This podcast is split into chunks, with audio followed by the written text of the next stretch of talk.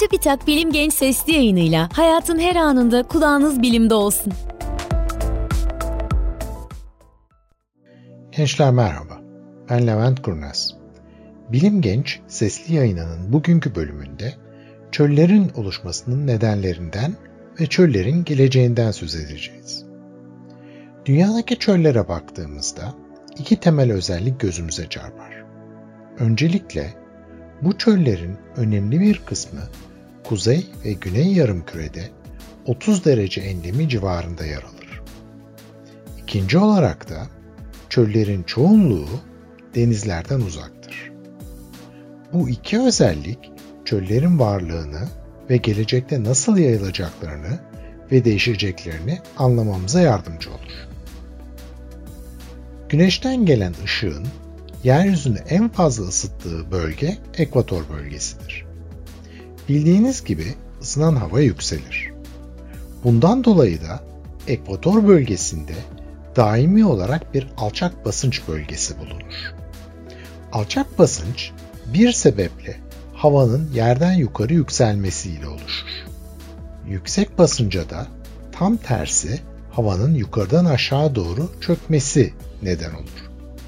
Alçak basınç bölgesinde yükselen hava soğur, su buharını tutma kabiliyeti azalır ve bu alçak basınç bölgelerinde yağışa neden olur.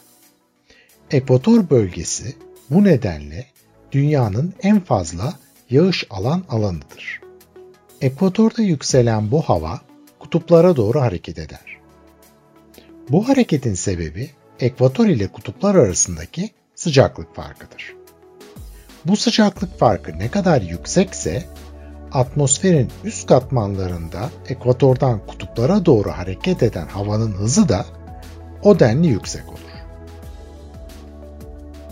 Yalnız bu hava akımı ne yazık ki düz bir çizgi izleyemez.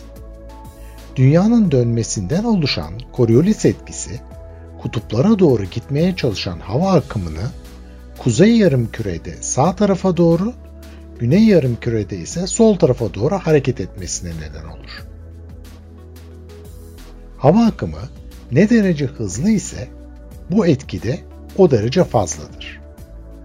Kutuplara doğru gitmeye çalışan hava akımı kuzey-güney yönündeki hızını yaklaşık 30 derece enleminde tamamen yitirir. Bu nedenle de 30 derece enlemi civarında yukarı seviyelerdeki hava aşağıya doğru çökmeye başlar.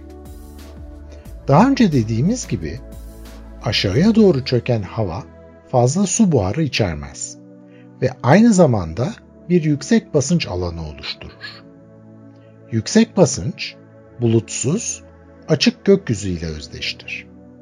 Yani 30 derece enlemi civarında hava açık ve bulutsuzdur, fazla da yağış görülmez. Yağışın bir başka kaynağı da denizler ve büyük göllerden buharlaşan sudur. Ancak bu su buharının hakim rüzgarlarla karalara taşınması gerekir. Akdeniz'in güney sahillerinde hakim rüzgar yönü kuzeye doğrudur. Bu nedenle de Akdeniz'de buharlaşan su bile Sahra çölüne yağmur olarak düşmez. Dünyadaki büyük çöllerin önemli bir kısmında da benzer bir özellik görülür. Şimdi biraz coğrafyadan bahsedelim. Bu 30 derece enlemi kuzey yarımkürede tam olarak nereye denk gelir? Haritaya baktığımızda Mısır'daki Kahire ve Irak'taki Basra 30 derece enlemine yakın şehirlerdir. Bu da bu bölgelerin kurak iklimini açıklamak için yeterlidir.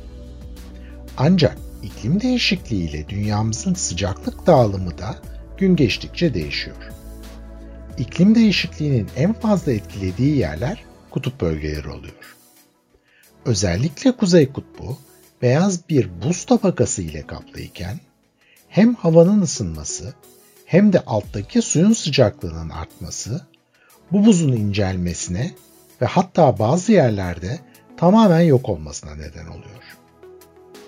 Beyaz renkli bu buz kaybolup altında derin deniz görülmeye başlandığında ise gelen ışımanın yansıması güçleşiyor. Bu da daha fazlasının emilmesi anlamına gelir. Bundan dolayı da kutuplar daha fazla ısınır. Kutuplar daha fazla ısınınca bu kutuplarla ekvator arasındaki sıcaklık farkının azalmasına neden olur. Ekvator ile kutuplar arasındaki sıcaklık farkının düşmesi, ekvatorda yükselip kutuplara doğru hareket eden havanın da hızının azalmasına neden olur. Havanın hızı azalınca Coriolis etkisi de azalır. Böylece kuzey-güney yönde hareket eden hava 30 derece enlemine kadar değil, daha öteye de ilerleyebilir. Bu yüzyılın sonunda bugün 30 derece enlemi civarında bulunan yüksek basınç alanının 36 derece enlemi civarına kayacağı düşünülmektedir. Bildiğiniz gibi ülkemizin güney bölgeleri de 36 derece enlemindedir. Bu da bizlere çölleşme konusuna çok daha önem vermemiz gerektiğini anlatan bir uyarıdır. Eğer bu uyarıya kulak vermeyecek olursak önemli iklim sorunları yaşamaya başlamamız kaçınılmaz olacaktır. Bir sonraki sesli yayında bilim alanındaki değişik problemlerden bahsetmek üzere, hoşçakalın.